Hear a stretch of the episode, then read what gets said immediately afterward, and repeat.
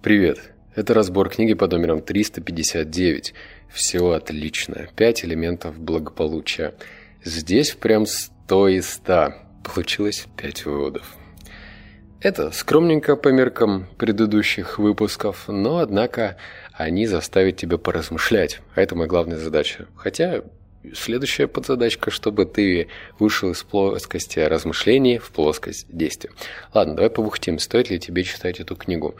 Она не революционная. И вообще, в целом, весьма посредственная. Но у нее, у этой книги есть замечательная вещь. Она позволила упростить Э, и довести до четкого понимания, что же такое счастье. И это счастье создает из пяти элементов. А что это за элементы, ты, конечно же, узнаешь в этом подкасте. Более того, мы там с тобой вместе порассуждаем еще над одной книгой, но чуть позже. Ладно, давай переходим к, переходим к выводу номер один. Первая составляющая, как вы проводите свое время, или попросту любовь к делу, которым вы занимаетесь изо дня в день, профессиональное благополучие. Вторая составляющая – прочные отношения с другими людьми и любовь в вашей жизни, социальное благополучие. Третья составляющая – эффективное управление материальной стороной жизни, финансовое благополучие – Четвертая составляющая – крепкое здоровье и достаточное количество сил, чтобы справиться с повседневными задачами, физическое благополучие.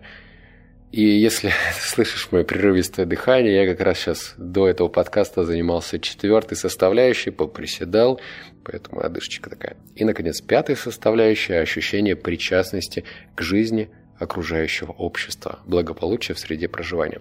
Хотя 66% людей преуспевают, по крайней мере, в одной из этих областей, лишь 7% успешны во всех пяти.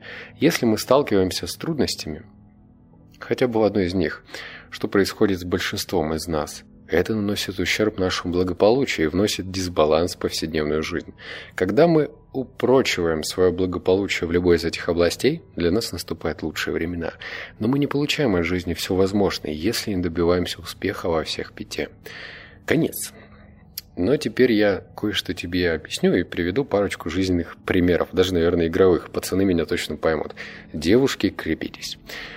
Рассказывая, э, когда кто-то со сцены или по ту сторону ютубчика начинает говорить что-то на сложном, да, то здесь нужно прям насторожиться. Потому что обо всем можно и нужно говорить на простом понятном языке. А вот если перед вами, там, знаешь, завесу тайны пускает, то это просто способ манипуляции. Человек, который разбирается в каком-то предмете, как говорят в простонародье, шарит, он и говорит на простом языке.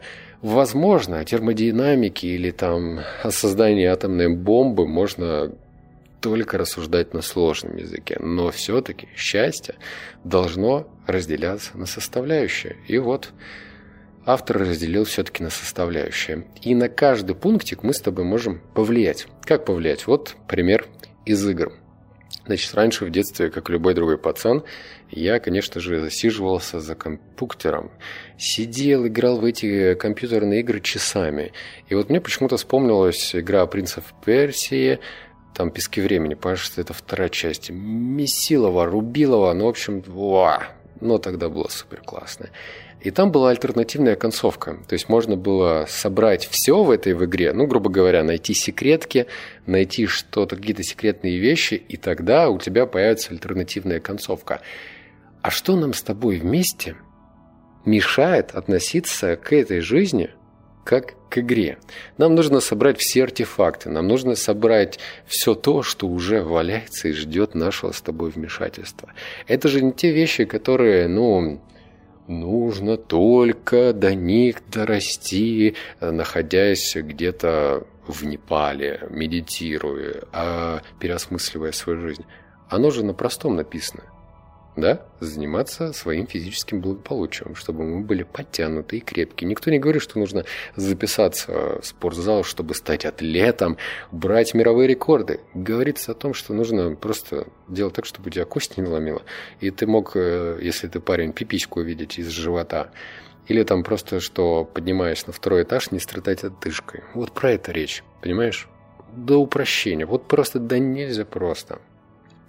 Вот номер два.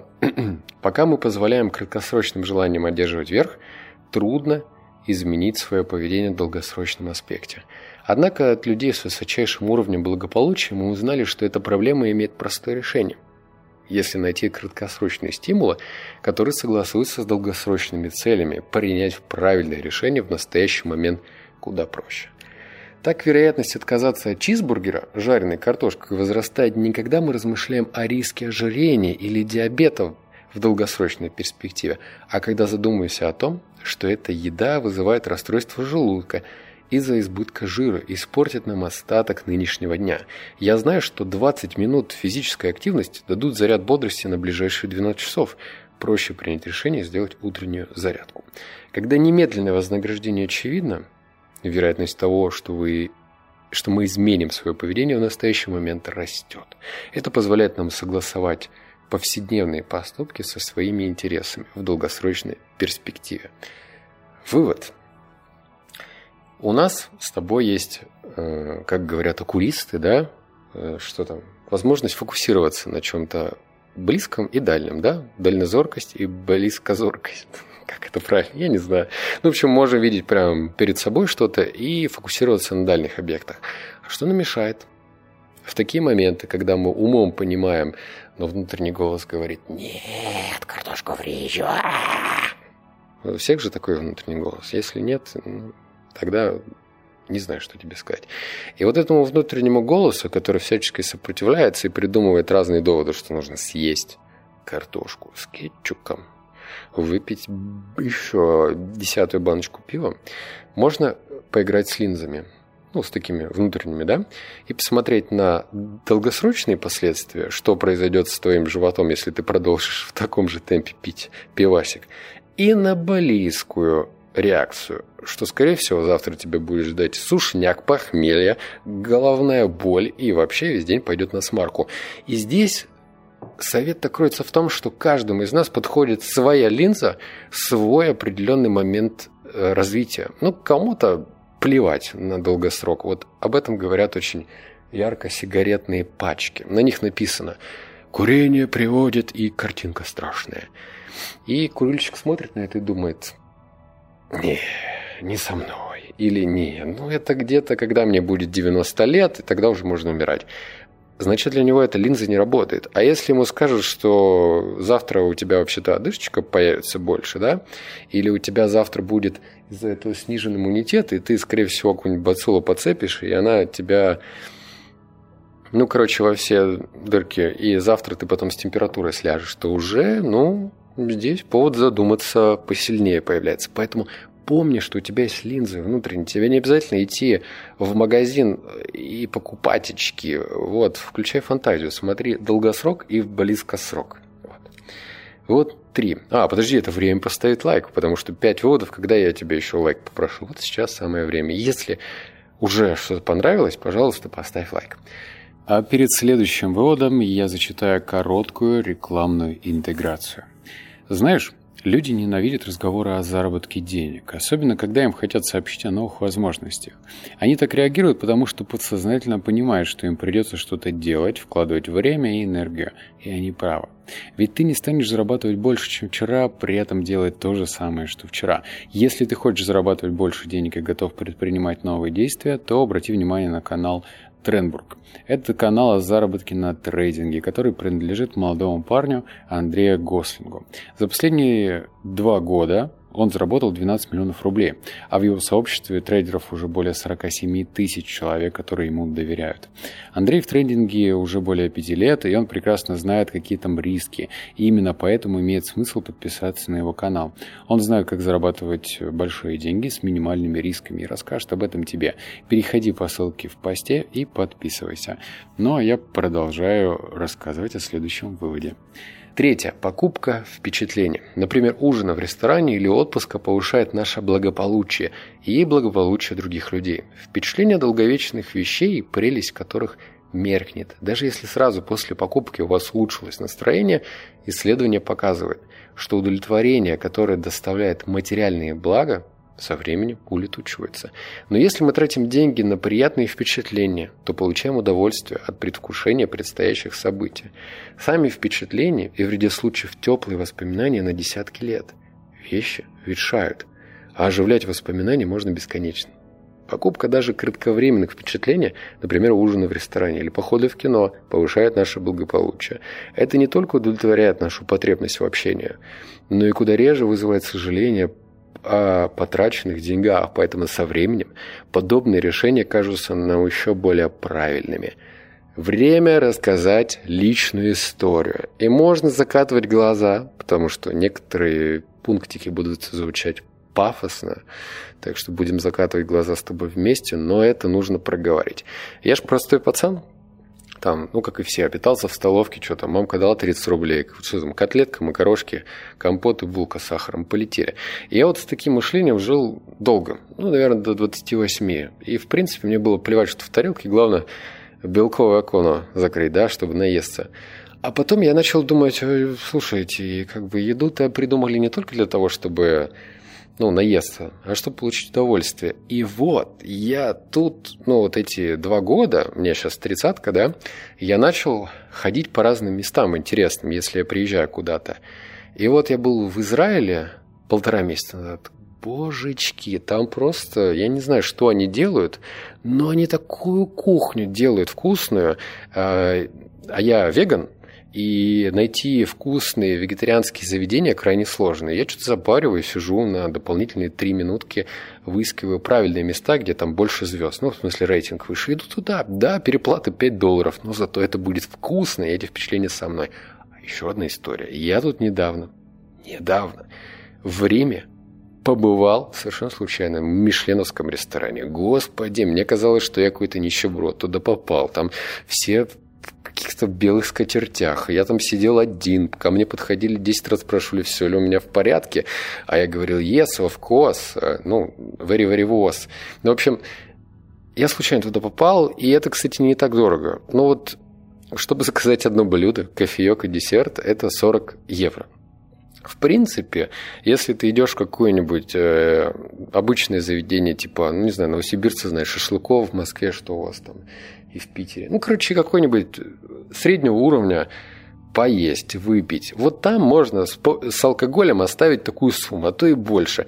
Я просто не пью, и можно прям находить вот такие вот места и получить удовольствие. Закрывать глаза, когда еда оказывается у тебя во рту, и прям м-м, вкушать ее, прям пережевывать и думать, ай, ай, красота, эти воспоминания с тобой останутся. Об этом и вывод.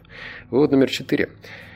Комплексный анализ более чем 70 исследований показал, что физические упражнения куда более эффективный путь борьбы с утомлением, чем лекарственные средства, которые прописываются этой же целью. Кроме того, этот анализ говорит о том, что физические упражнения приносят пользу практически всем, от здоровых взрослых до пациентов, страдающих диабетом, онкологических сердечно-сосудистых заболеваниями.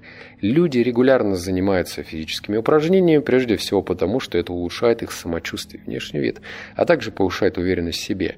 Если вы позанимаетесь спортом сегодня, звучит как будто сейчас я вам абонементы в спортзал буду продавать, это более чем вдвое повышает вероятность того, что завтра вы будете чувствовать себя физически привлекательными.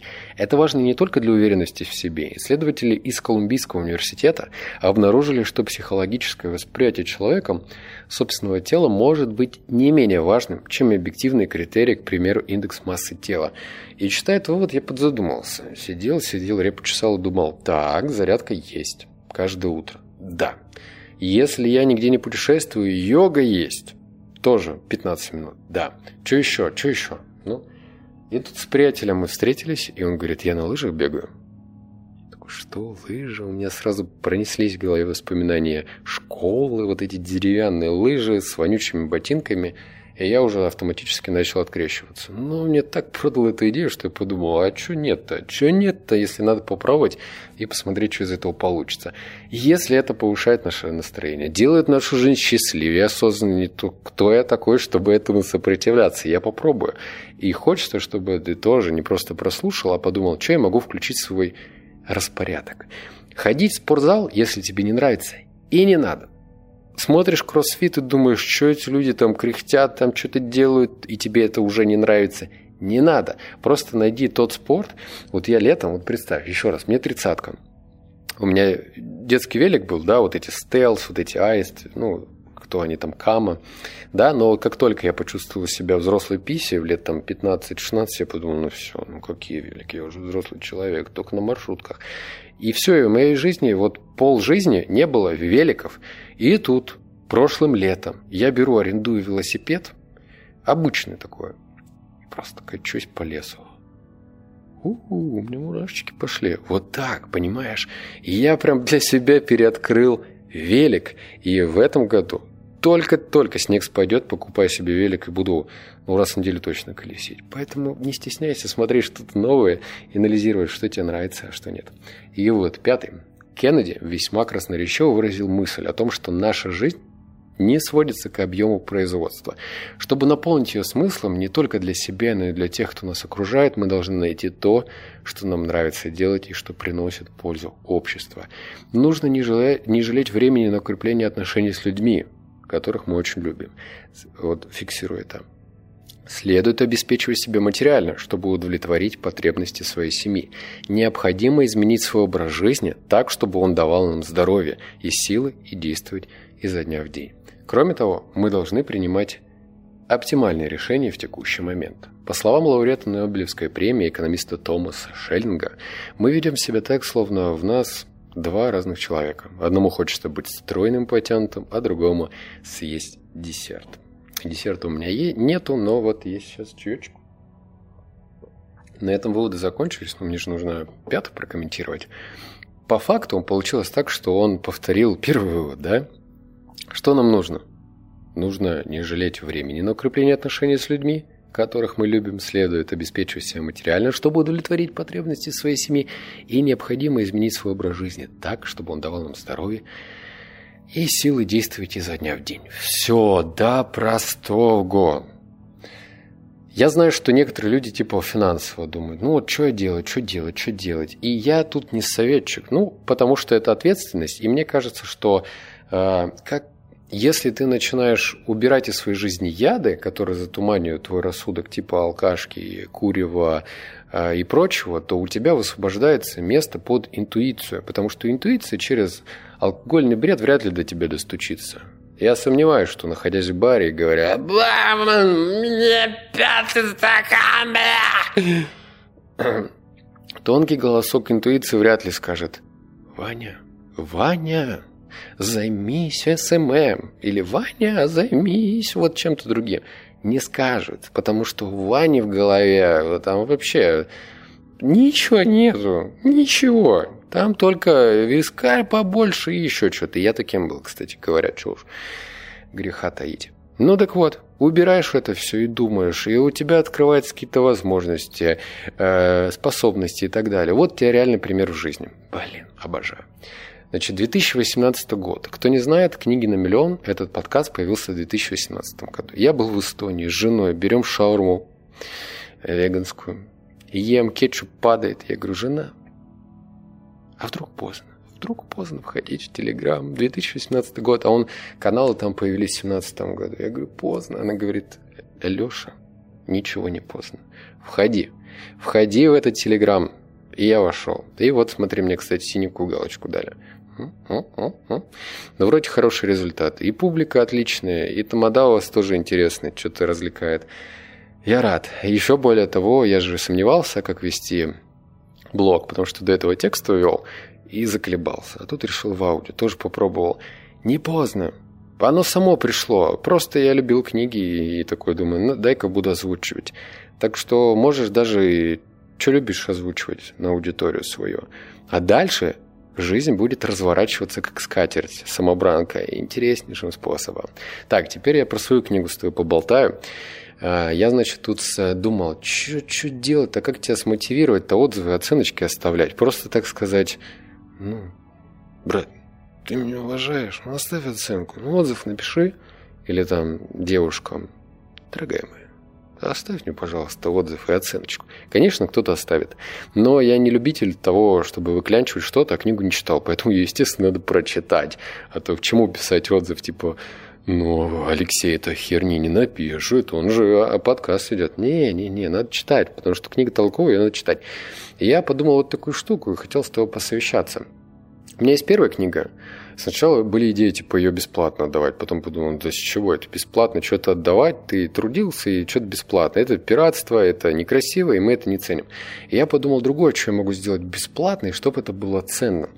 В общем, э, как насчет того, чтобы мы с тобой, если ты из крупных городов, я сделаю, может быть, какие-то встречи типа Питер, Москва, Новосиб, что я из Новосиба, сниму конференц-центр, это будет бесплатно, я сам деньги за это заплачу, и мы встретимся и поболтаем. Но чтобы туда попасть, да, ну вот э, на это мероприятие, оно будет выдаваться ссылкой через бота специального. То есть, если ты там купил книгу, она тебе понравилась, ты написал отзыв, и поставил оценку, то у тебя будет потом ссылка на приглашение по твоему городу.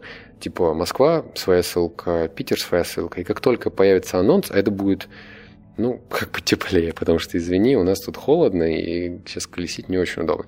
И мы встретимся, поболтаем, посидим, поотвечаем на вопросы. Я за два года две книги написал. Это, кажется, круто. Есть чем поделиться. Ну и в плане ораторства, в плане разговоров, дикции, прям погожа дофигища. Вот.